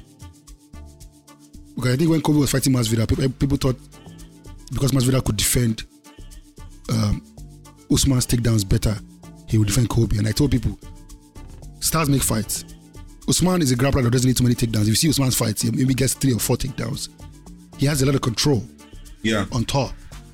Colby is more like Merab. Take you down, you probably get back up, he'll take you back down again. So that's why Merab is the machine. That's why Colby lost his cardio. Those guys are guys that want to wear you out consistently. So they want Yeah. to take you down, you get back up, they take you back down. They don't have strong top control, right? But they keep attacking you, but they take downs. Um, that style for Merab makes this fight for him a difficult fight because number one, Aldo is hard to take down. Two, we know that Merab people get back up from his takedowns all the time because that's like Merab is a guy that will attempt 15, 20 takedowns in a fight and, and land like 12 takedowns because hmm. you take you down, he doesn't control well, you get back up. So for a guy that doesn't control well with his takedowns, Aldo's a rough, Aldo's going to be a rough night for him. Just off, off off of the fact that Aldo has very good takedown defense. That's number one. Number two, Merab gets hit a lot. The last win that he has on his resume is I don't know if you I don't know if you saw this fight. It's Marlon Moraes. I saw it. This was, Crazy. This was like the round of the year. The reason this fight is- was round of the year was because Moraes, who hasn't won a fight, Moraes left the UFC on a four fight losing streak. Right. Yeah. The last time he won a fight was funny. Funny enough, was against Jose Aldo, right? Which was the fight that people thought that Aldo was robbed in. Like, It was a mm-hmm. very close fight. Aldo could have won, but you know, Moraes won. Now, sorry, like uh, guys, bear with me. Just stick with me here. It's important this pick. it's important. So Moraes again. This is a guy that he got finished in his last four fights in the UFC, right? Before, before he retired. I think he's retired now. Um, let me let, us go to the list of people that, that knocked him out. Um, Cory Sandhagen, knockout. Rob Font, knockout. Merab, knockout. Song Yadong, knockout. Right. Cory. Cory fight was very straightforward, one-sided. You know, he didn't really, it wasn't really competitive. Rob Font, same thing, one-sided round one. Song Yadong, knockouts, pretty straightforward. Merab. So again, if you if you didn't watch the fights, you go to the guy's record, you see four in a row. KO, KO, KO, KO, right? It's like, oh, this guy was just a bomb, he got knocked out, blah, blah, blah, blah. The Merab fight was not like that, right? Hmm. He, if Merab wasn't Merab, if it was anybody else, Moraes wins that fight round one mm. quickly. Like he, and it's funny because the last guy to beat to beat Aljamain, the champion, was was Moraes by knockout. It was like a crazy flying knee, crazy knock. Like Aljo was stiff, right? So Amirab is Aljo's teammate. So like it was very close for him to like knock out two of the best guys in that division who are teammates. that would have been a crazy story. But but Merab survived. Like he got dropped like maybe four times. Like it was. I don't even know how he survived personally. Yeah. Right. But he found out he survived. His chin was. And you know that obviously someone like Moraes, once he doesn't catch you out in round one, That's done. Like, the guy doesn't have- right. So so we knew that as, as, as, as soon as we saw that this guy did, like he didn't get finished, we said, well, we know what's going to happen. But this guy, this, this guy is fighting. He's not going to let him. eh, And obviously that what happened. You know, he kind of steamrolled him after that, right? But that fight for me was a bit of a.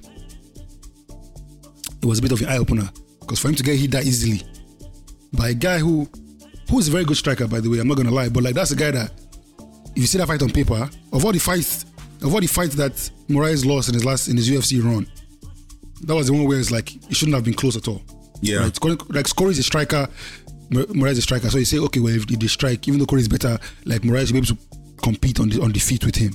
Song Yadong, same thing, compete on the feet because they're good, they're going to stand and bang. Rob Font, same thing, stand and stand and bang. Yep. So you can so you can say, okay, well Moraes, they can, Merab is a wrestler, so it's like this guy will take this, like and this guy doesn't have a gas tank. So you, or you you go in there, you take him down, wear him out, and knock him out like TKO, right? Without competition, like just this guy is a guy that doesn't like to doesn't like to grapple. He's not doesn't have a gas tank. Grapple him, wear him out, knock him out, right? So it seemed like a very straightforward, straightforward victory for Merab until the fight happened and it was like not all but straightforward. Yeah. So that showed me that his his striking defense it's not, Not, that too good. Not too good. Yeah. Uh, at least it wasn't good Which that is, which is also what makes me Right. feel like I don't think he could ever like break into like the elite of elite in in that division, uh, because I mean, to be fair to him, it, the way he grapples is, is just a nightmare for people. That's just it is it is man. But And- bro, when you, once you start getting to the top, yeah, look okay, look at the names, look at the names uh in, in that bantamweight division. For goodness sake, you have Petr Yan, you have Dillashaw, you have Sandhagen, you have Marlon Vera. Those are all the names ahead of Merab on that list, and we're talking about all these fight, all, all these killers who's who's striking is like crazy. Petr Yan, striker, Dillashaw, crazy striker, Sandhagen, technical and unpredictable striker, the- Marlon the- Vera. Dillashaw, eh, You know what? It's, it's funny. It's funny you say that because if I had to pick Merab, I'll pick Merab over like a guy like Chito, personally. Um, because Chito, I'll tell you why. I'll tell you why in a second. And Ch- Chito's one of those guys where, for for one, his biggest wins have come against like older guys that people have figured out at this point, right? Well, And. I, I, I didn't. I, I, I picked. I picked Cruz to beat him because, and the reason why I picked Cruz to beat him was, and Cruz was good doing what I thought Cruz was going to do until he got knocked out. Right. Cruz is a good point fighter, and um, you say Merab does. Merab has bad, bad striking defense. Chito has bad striking defense. Chito has terrible. Like he has a negative strike differential. Every fight, like he so he always what dif- differentiates Chito from everybody else is that he has a strong. What's the word? Strong. It's very very durable. He has a strong gas tank, and he keeps coming forward. And he has power, right? So like And, and, and, and I think I feel like he guards himself from taking the hits flush. Like the, the hits don't land strong and you know clean enough to really cause damage. So you could land a lot of hits Right. on on Chito Vera and you know you won't really get damage like that. The kind that would that will slow him down or that will stop him. You know what I mean? So you know what? And and, and if Merab wins this fight, I would like to see him and Chito fight because Chito Che- Chito won last week. yeah. Um, so if and Merab, Dylan, if Dylan Merab Shaw wins, is I think they fighting for the title. Sandhagen is just hanging Yeah. around somewhere there. for the title. I think that'll be So- the next Sandhagen fight. is fighting. Oh no, Sandhagen is fighting. Is fighting. Is fighting soon. By the way, we'll Who's get there in a who's. He's fighting Song Yadong next. so that's going to be that's a crazy fight. Ooh, oh Um, my that's a god, crazy that's fight. a delight. That's a crazy fight. You That's know? a delight. So, so the, the, this for me, for me, this is the best division in the UFC. Personally, um, that's a just.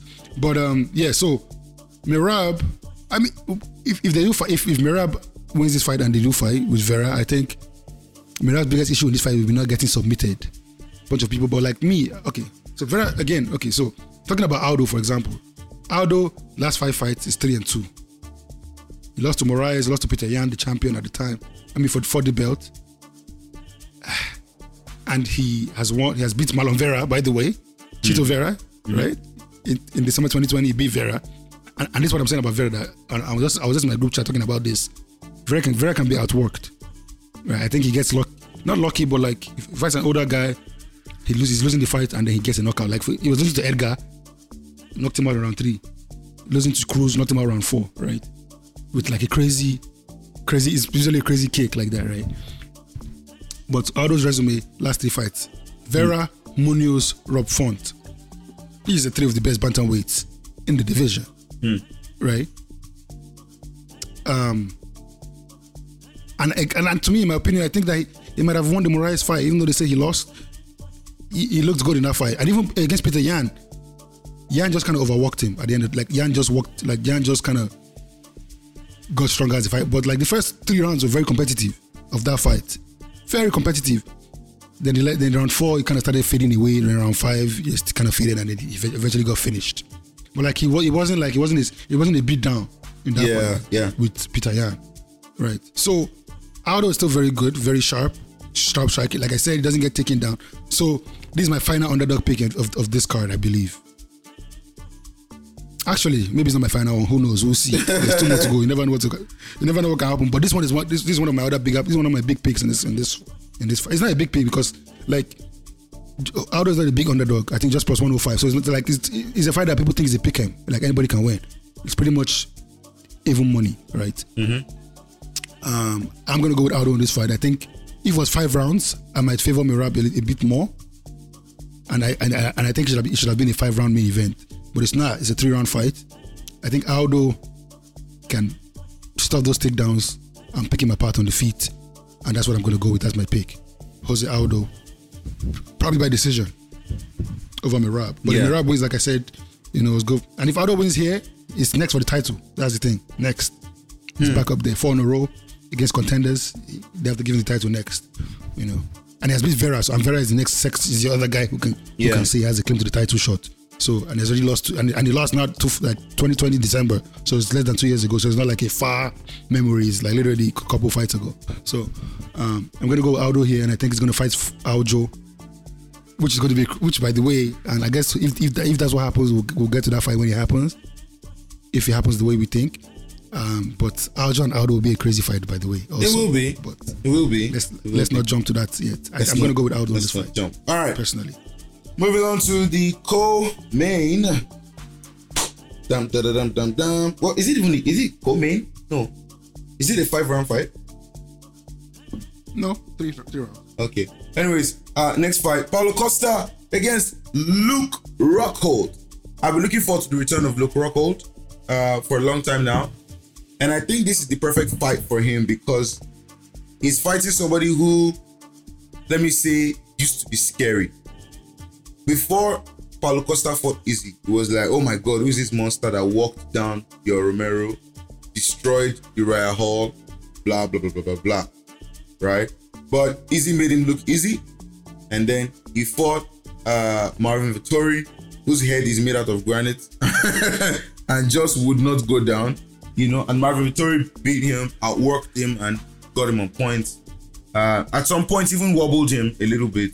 Um, and so I feel like Costa's air of invincibility that came with that initial rush that he had is gone. How he will deal with it mentally, I don't know yet. This is an opportunity for us to see that. Luke Rockhold uh, uh, also, you know, is in a, is a bit of a weird place. You know, when you take a long layoff, and this is what I, I feel could also affect uh, Jon Jones. No matter how great you are, no matter how good you are, activity is an important thing. Activity, right? Once you are out of the octagon for for a while, man, it, especially when you were at the height, you know, this is not a Tyson Pedro situation where you're still you were still working your way up and you're still at the bottom of the ladder and you know you're still climbing up to the elite of the elite. Luke Rockhold was a freaking champion, you know, uh, champion at Strikeforce, defended champion in the UFC, got knocked out by uh, Bisping and all of that. You know, if he's coming back, he's getting thrust straight into the top seven at least. Now, you come in at age 37, having not fought for what? How many years now? Three, four years. How how your body will react, how your chin will react to being back in the experience is different.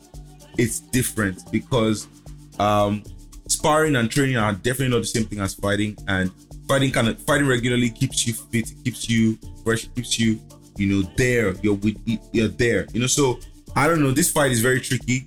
I feel like if Costa clips him, if Costa gets him, lands on him, Luke is going out, man. He's old, his chin is worn out, and he's not been active for a long time. He should have had a tune-up fight.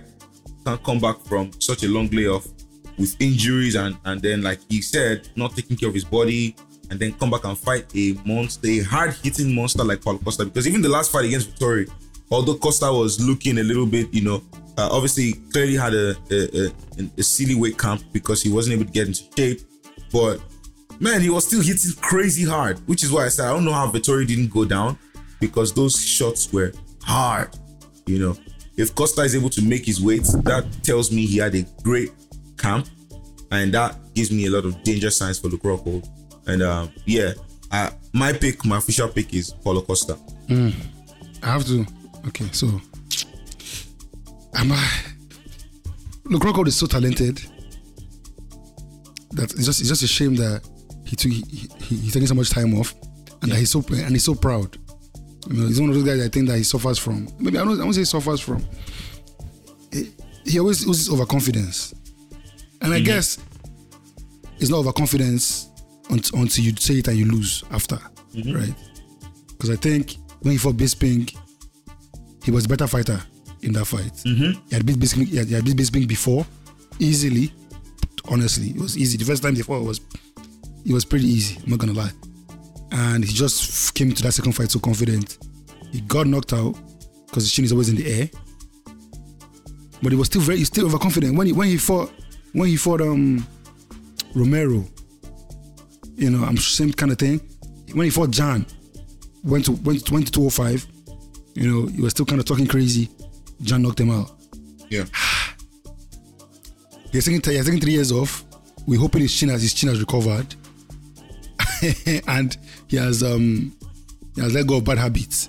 I'm not gonna lie to you. In this fight, look look is a live dog because if he does what he can do, like if he, I don't want to say this, if he fights a well-rounded fight and shows his skills that, that we know that he has, he can win this fight. He can grapple, mix it up, you know, and for sure Costa over three rounds and win this fight with a perfect, with a good game plan. But I can't bet on it because his chin is just. I can't bet on his chin. I'm not gonna lie. Like I've always said that. Look, I like, look for for me, Luke is a guy that like Luke is a guy that honestly like if if he was on point, he can get to the title shots like quickly. And I feel like he's a guy that will give Izzy a good fight, like a legitimately like if you remove the chin issues that Luke has. He's a guy that skill for skill. I would like to see him fight Izzy, like de- def- definitely. But you know, like I said, I can't trust that chin, so I gotta go with my guy. Paulo. And Paulo Costa too has lost two in a row, so that's tricky. So um, I gotta go with Costa in this fight. Hmm. I gotta go with Costa in this fight. I, I think Costa's to come out. I think I, I think he himself is very motivated, Very, very. and he showed glimpses of he showed glimpses of like his because people everybody thought he didn't have a gas tank until he fought Vittoria, and it's like you see him in round four putting pressure on it, and Vittoria is a crackhead. He's one of those guys that just comes forward, you know. So Yep. for him to start pushing Vittoria back in round four and round five, for me that was very impressive. Even though he lost the fight, he showed that you know it's very tough. He has good wrestling defense. Um, he can take shots, and he can and he can and he'll still be there around four and five, you know, to fight. So I don't know if that was because he didn't cut any weight. You know, I don't know how the weight cut plays into his gas tank, right? But I just think Costa's going. to I think Costa, yeah, and I follow him on Twitter, so he looks on my not me personally on Combat Sports NG's Twitter. Yeah. we, we follow him, not I. Even though he's on Twitter now because I don't have Twitter. I don't, I don't have any account anymore, so I, I kind of Use it, look at use it, use it, use it, use it. I beg. He looks very, very motivated for this fight. He looks very motivated. He looks very lean. You can tell he has been training, and he hasn't fought in a while as well. So he's been training actively. So I think he's gonna look good in this fight. Uh, if Rocco does, if Rocco doesn't do, and I, I, I, I just think you're right too. Look, Rocco been out for three years. I think to get the feel of the octagon, it will take a while. And, and Costa is a guy that just that will come forward on him and just and try to blast him. So I just don't think that he will be able to withstand Costa's barrage. And um, I'm gonna go with Costa in this fight, probably by finish. Definitely, but But I hope that but I hope that Luke I hope, I hope that Luke doesn't get if he loses this fight, he lost to the top a top five guy after three years out. I hope he doesn't get discouraged. I hope he I hope he continues to fight. I hope he can fight Weidman and get the, uh, like rematch Weidman maybe after this fight next. Whether win or lose, I, hope that he fights Weidman next. You know, two old guys that fought before for the for the for the belt. Yeah. You know, they're still kind of they're still kind of top. They're, they're still, in my opinion, top uh, some of the best fighters in the UFC at that division. I think the a rematch would be good to see, uh, win or lose, and uh, you know I hope that he does it. But yeah, I gotta go with Paulo Costa because I don't. If he goes, if he loses, if he goes 0 and 3 in this, in uh, you know this weekend in his last three fights, that's a, that's that's a, that's a difficult discussion to have. Very, very, very So- big, big, big, uh, big. Big obstacle for him in his uh, title aspirations. Yep. Uh, he, I mean, he thinks he believes that if he beats Luke Rockhold, he's at the door of a title shot. I don't think so. I think if he beats Luke Rockhold, he still has to uh, face someone else who is currently in the top five. At least, if he beats Luke Rockhold, he should This face. was this was gonna happen. So go on, go on. Sorry, you finish. I have I have a prediction. You have and a I- prediction. and this is exclusive to this place. So that so, so, so when I say my prediction of the future and it comes to pass, because I always give you guys some good predictions of the future and they happen.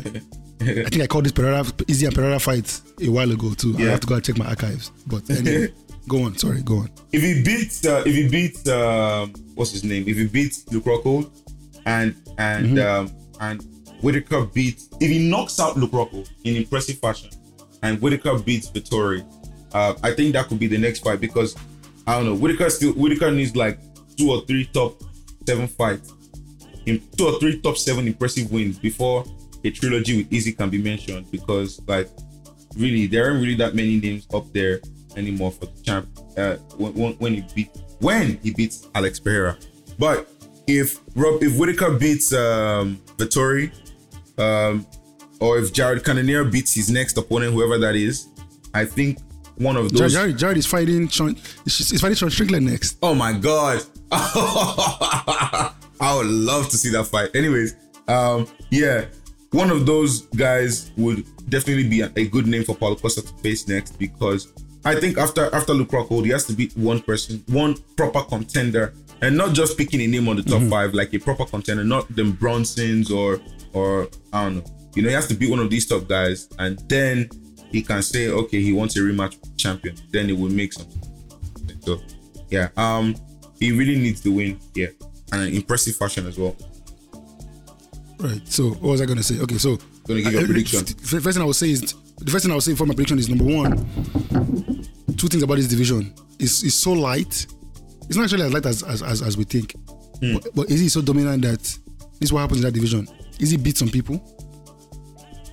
People don't give him enough credit because they feel like well, he's, he's, he's facing guys that he should beat.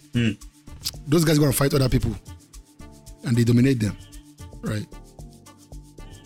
The only time that Izzy's sons have a competitive fight is when they fight each other. Right? So Rob, Cannonier, competitive. Um, I'm pretty sure. I'm, I'm sure Cannonier. Sorry, I'm sure. Um, what was the guy? What's his name? I'm sure Whittaker and Vettori will be com- competitive. I think Vettori. I think Vettori can shock some people in that fight. That's my personal opinion. Whittaker is probably the best, second best guy in the division, but I think Vettori can shock a lot of people. Vettori is probably second. Like if if Whittaker is second, Vettori is like two A, like two B rather. Like Vettori is that close to the top of that division. So I think that fight is uh, that's one that we should watch. That whoever wins that fight is the second best guy Yeah. for sure in that division. Like for sure, for sure, right? Um. So you know, and and it's funny. that- It's funny that you said that Costa Costa should fight Whittaker because like this is all these guys fighting each other for who is for who is actually the actual second best or third best in the division. It's so crazy. That's how dominant the guy is. He's busy. He's all these guys, and they have to. And it's, it's crazy because he's busy all those guys, but they're so good that, that nobody else can beat them. Yeah.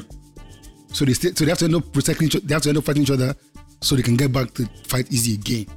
it's so crazy, right? Um that being said, I'm gonna predict that Costa beats Luke Rockhold. Right? You're right. Like your, your plan is right. I think if Whittaker beats Vettori, they're gonna book that. And, and they booked it before. I think they booked Costa and Vettori. They booked, they booked Costa and um, Whittaker before. Then he fell out because Costa pulled out. I think. I believe. I think he said that he didn't have like he didn't sign the contract or whatever. Some shit. Anyway. So so that that's one one way you can work out. What I think is gonna happen, and some of it is my is my prediction. I think Vettori may or may not surprise Rob Whittaker. And obviously Vettori already fought Costa before. So, so Vettori is probably close. I think Vettori has, has already beat Costa. If, if he beats Whittaker, I think he's going to be next again for the third time. I don't know if the UFC will book it for the third time. You know, uh, But uh, nobody wants to see that fight. That's the truth because everybody knows. Everybody knows But what's like- gonna. happen. Everybody knows what's gonna happen. Is but, not? but to be fair, like what can you do? not like, gonna knock him out. Like, like if you have a Tory, if, if you have a Tory, you want to stay active all the time. True. You lost to to Izzy. You fought Costa immediately. Costa was was one fight away from one fight removed from the title shot. Like sorry, not one fight. So Costa just fought for the title. The next fight was you. Hmm. So Vettori lost the title. Costa lost the title. They fought each other, right? That's if not that they both lost to Izzy. That's the number one contender fight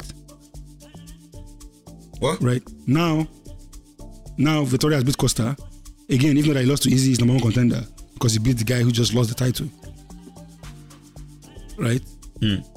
Now you now you fight Whittaker. If he beats Whittaker you beat the second guy who just lost the title. Right? So what is he gonna fight? Like so is he gonna go? They're probably gonna make him fight Cannonier again. Yeah. if if Cannonier if if, if Cannonier beats Strickland, they're probably gonna make Vettori if he beats Whitaker fight Cannonier. So yes, yes, so he's going to fight three guys who have fought for the title and lost.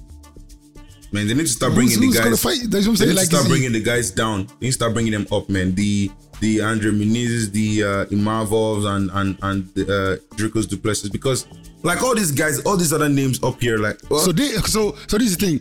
As soon as they come up, like you have to remember how the, how the, the, the, like you have to remember how we got here in this division. It's not because those guys are not fighting the, the bottom guys. They they're getting turned back. Like Brunson turned about two of those guys back. Kevin Holland, uh, Shahbazyan. so like it was like those two guys were guys that were good, that were on the way up. Like they were maybe two fights away from the title. They met Brunson. If they beat Brunson, they'll have probably be very close or next, right? Got turned back. Darren, same thing with Darren Till. Like Brunson turned him back as well. So th- there's a lot of guys that are there that are like they were close enough, but the guys that Izzy has already beat were sending them back home, right? And I feel like Muniz is very close to getting sent back by whoever he fights next. If he gets a high rank guy, if it's like Brunson, I, I hope that they do like Brunson and Muniz. I think he might. I think Brunson might be able to turn that guy back as well. Anyway, so my prediction is this, this is my prediction. Let me not get into that division yet because it's very long. Izzy will be, Izzy- Costa will beat Rocco to, to, um, this week. Izzy beats Pereira. Pereira and Pereira and Costa are going to fight next. That's my prediction. Costa Pereira. It's, it's gonna That'd be that'll be crazy. after. That would be Yeah. crazy. Yeah, and and it'll be a big fight. I think they, I, I think they might even consider maybe doing that card in Brazil, and they and they might headline it if they do title fight. Possible. Okay. I'm, I'm by, oh, you know what? No, actually, actually, no, scratch that. Izzy fight, Izzy fight. Pereira November 12. Mm-hmm. There's a Brazilian. They announced that the Brazil card is going to be in January. I believe it's a pay per view. Oliveira wants to fight on that card if he beats Islam. I, am sure even if he doesn't beat Islam, I think it was. I think he'll be on that card as well. So I'm pretty sure like Pereira can turn around quickly from November to January to fight in Brazil. And I think Costa will, will take that fight quickly. Like, that's a big fight for Brazil in Brazil. Massive, massive, So massive. I predict that Costa is going to fight Pereira in Brazil in January. Final prediction. Okay. Um, solid prediction. Solid prediction. Let's see how it plays out. Let's wrap up this episode uh, with the main event of the evening, highly anticipated rematch between Kamaru Usman and Leon Edwards. Kamaru Usman obviously is the long-standing king of the welterweight division, who people have been looking forward to. Who is the next guy that's going to dethrone uh, Kamaru? Is it was it Colby? No, it wasn't. Was it Masvidal? No, it wasn't. You know, was it his former teammate Gilbert Burns? No, it wasn't. Um, and then now people are calling, talking about the Khamzat Chimaev or the Shavkat Rakhmonov to be the guys who can do it, and people are totally overlooking Leon Edwards. Um, and I think Leon Edwards has a lot to bring to this fight. You know, um, uh, the guy is the guy is really good in with his striking, and then uh, I'm sure he has improved over the years, but we didn't see enough in the Belal fight, in my opinion, for us to know whether or not he can handle proper aggressive wrestling, right? Um, and we didn't see anything as far as wrestling is concerned in the Nate Diaz fight. He just beat up on Nate Diaz for for five rounds until he almost got knocked out at the end. You know, it- I mean, yeah, he tripped Nate Diaz here and there. It was it was it was it was very it was just a very very sad to watch fight uh, because it was just a beat down. So honestly, it's one thing to train to prepare your defensive wrestling as a striker. You look at someone like Izzy, for example, great striker, right? Trains in one of the best gyms in the world, and they work on wrestling a lot. But Izzy still gets taken down. The only good thing is he stands right back up. The only person who's been able to keep him down was Jan, and that's because weight classes exist for a reason. Izzy wasn't able to add up the pounds and the the mass, the body mass that would help him to, you know, um, to match up with Jan properly on the ground like that. Um, but no matter what you want to do, as a striker learning wrestling, the best you can do is put together your defensive wrestling to avoid being taken down. That's the best you can do. When you're facing a proper wrestler, you will get taken down. The only thing is, it might be harder for them to keep you down because oh, you've trained for this, you know how to wiggle out of those positions, ideally. Um, uh, but in my opinion, I feel like Leon Edwards is overestimating the work he has done, and I'm saying that with air quotes in in his wrestling because he's been saying, "Oh, all I've done, you know, this past few years is just train. I've trained and trained and trained, and my wrestling is so much better than it used to be." Like, okay, bro. when when you enter there, you know what's up. and on Usman's side, Usman is a wrestler who has now begun to, you know, master striking. So I feel like the danger is so much more for Leon than it is for Usman, uh, because what what Usman is bringing is number one, his strong wrestling, which he's always had. Now the incredible striking, which uh, uh, uh, Leon has not seen yet. I saw Leon say stuff like, "Oh, Usman is starting to fall in love with his hands. You know, he's knocked out Masvidal now. He feels he's the knockout artist. That okay, no problem." And I'm like, "Yeah, not that he's falling in love with his hands. He's working with a genius coach who has really improved his striking, and it's obvious with the way he lands now. Like the way Usman lands now, the way he sets up these punches, he literally sets them up. He puts you in the position to receive them when he drops them. You know, so um, it- it's crazy to think I I think it's crazy for Leon to to think that um, Usman is feeling like a striker. I know he he's getting the striking on point, you know. So um, I think we get, we'll see some good exchanges in the first round. Um, I think Leon could even land a few solid shots on Usman. But um, I think between the second and third round, we'll see a finish for Usman. I think it's going to be a knockout, uh, a TKO, you know, for Usman. He's going to land one sweet shot, and Leon won't recover, and Usman will finish it up, and then you know, that's that's just what it's going to be. Hmm. I mean, you made some good points. To be fair to Leon, I'm not gonna lie. As soon as he lost to Usman, he did become a wrestler. Like Usman, Leon has, has taken down every fighter he has fought since Usman. Like he doesn't, like he, he does, it's not about defensive. He has offensively grappled every fight. Yeah, since he lost to Usman, like I've watched all his fights. He has wrestled every single person. Like he has become, he he actually very well. He's not wrong. Like what he's saying about like working the wrestling. So that's a guy that I'm not. I'm surprised if he tries to, if, if he tries to take down Usman in this fight. I will not be surprised because he actually has solid offensive wrestling as well. Now, his defensive wrestling is still questionable. Every time he has fought a guy that can take him down, he has been taken down, and this is what I've been telling all my guys that I've been you know, in my group chats with. Um, because I feel like everybody gets caught up with Leon's offensive wrestling. They forget that it's not only it's not only offensive. It's wrestling is not only offensive. There's defensive wrestling as well. Usman, what makes him really great is that he has very, very good offensive and defensive wrestling. His offensive wrestling is obviously great. And that's hmm. what everybody sees, but like he has defended Colby's takedowns. And that's not easy to do. Right? He has defended Demi- Demian Maia. Demian Maia took tried to take him down maybe 15 times.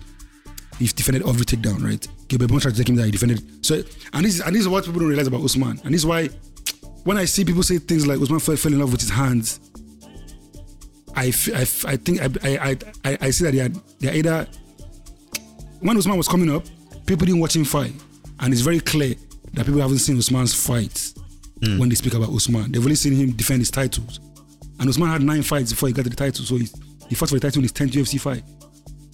Usman's strategy has always been Usman's philosophy is he always say, and I said I said this maybe on like five occasions or six. I'm not the best striker in the UFC. I'm not the best wrestler. I'm not the best grappler. But when it comes to mixing it everything all up, Yep. I'm the best. What makes Usman the best is that he mixes it.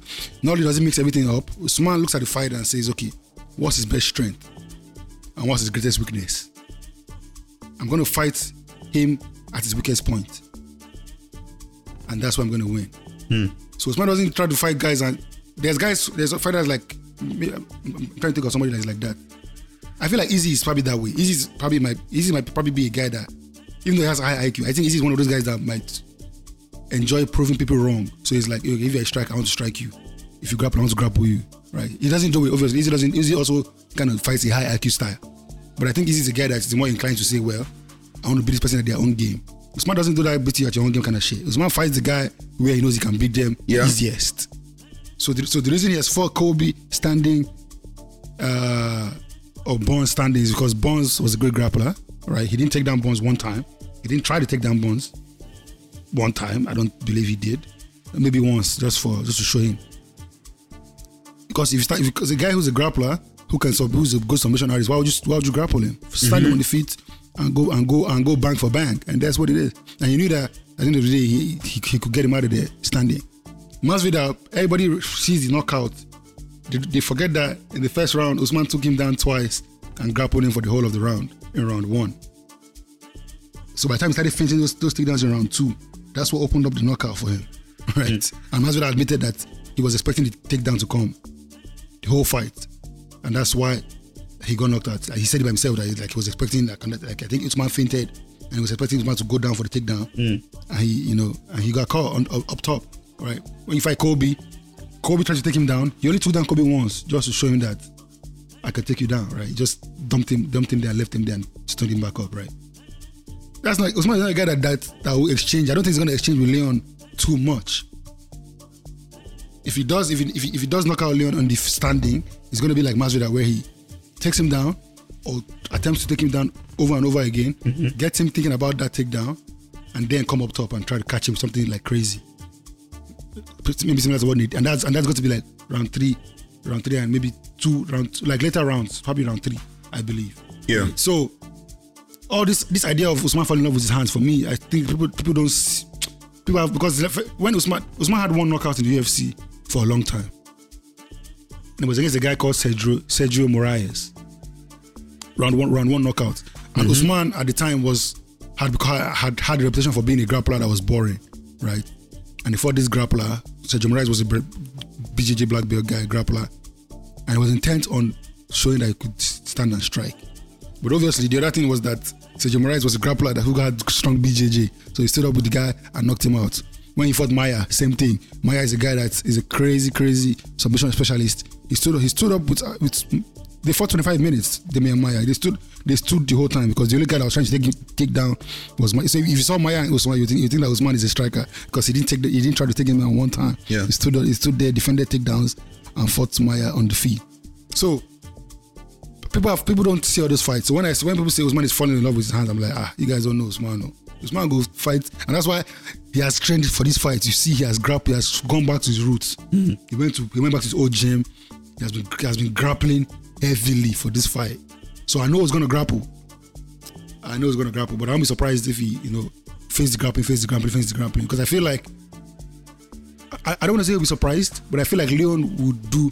And even if it, even, even the first fight, I don't know if any, I don't know if you watched the first fight that he did, and it's on YouTube now for this week. But like the first round was Usman couldn't take Leon down the first round. It was difficult for Usman to get the takedown. He, he, he started At getting first, takedowns later yeah. in like round two because Leon and, and that was early Leon. Leon has pretty Leon is pretty good, but the thing about Leon and this is what I this is what I told everybody is going to happen. If he doesn't take Leon down round one or round two, he's going to get in round three. Because every time Leon has okay, so Leon, Leon has I want to say two UFC losses, right? Mm-hmm. One was one was in his UFC debut to a guy called Claudio Silva, who just fought I think two weeks ago actually. No, he fought in UFC London. Claudio Silva I believe couldn't take him down in round one or took him down, but he got up. Round two, Leon won the fight. Leon was probably going to win round three, but he got taken down in late, in late in round three, and he almost got finished in that fight. When he fought Cowboys, uh, when he fought Usman, same thing. You know, he didn't get taken down round one, but by round two and round three, he got taken down. The key is at round three. He always get, he always gets taken down in the last round of his fight and like grinded out. Right when he fought Cowboys, Cowboy, Cowboy took him down round five.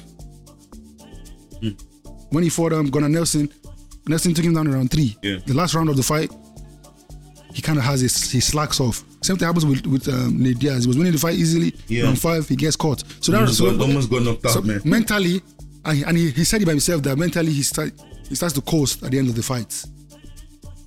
I don't know if that if that's the same thing with him getting taken down in round three every time or round five, as the case may be.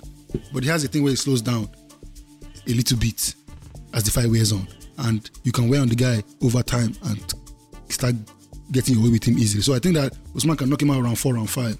Um, I'm sure he has worked on that because he has, he has admitted that he, had, he does that in his fight, and he's trying to work on not slowing down and not mentally checking out of the fight that he's winning or that is going a certain way, right? So, but I just think that Usman Usman will get him out of there late, or it will be a decision. But I think, and I hope that Usman goes back to the boring old Usman that we know, just grapple you heavily and just keep you down there and just grind you out and make it boring, and everybody will be booing in the, in the arena. I think people have forgotten about that guy. We need to we need to bring back that old, boring, thirty percent Usman. I'm hoping we see that in this fight. But obviously, I'm going to go. I'm, obviously, I'm going to pick Usman. Who else? I'm going to be there live with my flag, with my nightmare T-shirt. We're ready to go, man. Listen, I trust Ready you. to All right, that's it for uh, UFC 278 preview. Um, yeah, follow us on Instagram and Twitter. It's uh, Combat Sports NG. Um, and yeah, we, we we have a lot more to talk about this year. There's so many there's so many great events happening this year, both uh, MMA and boxing, and uh, you know there's a lot to talk about, and we'll get into them in subsequent episodes please like this uh, podcast so that you can get notified whenever we drop new episodes. Um, and yeah, share with any other combat sports enthusiast that you know, any other combat sports fan that you know, Nigerian or uh, foreign. It's just it's, it's all still combat sports we're talking about. So yeah, share and uh, help us reach more people. Mayowa, on to the next episode, which we'll do. Um, he choke, he choke, he choke. all right, my brother. Watch out for another episode of Combat Sports NG, the podcast.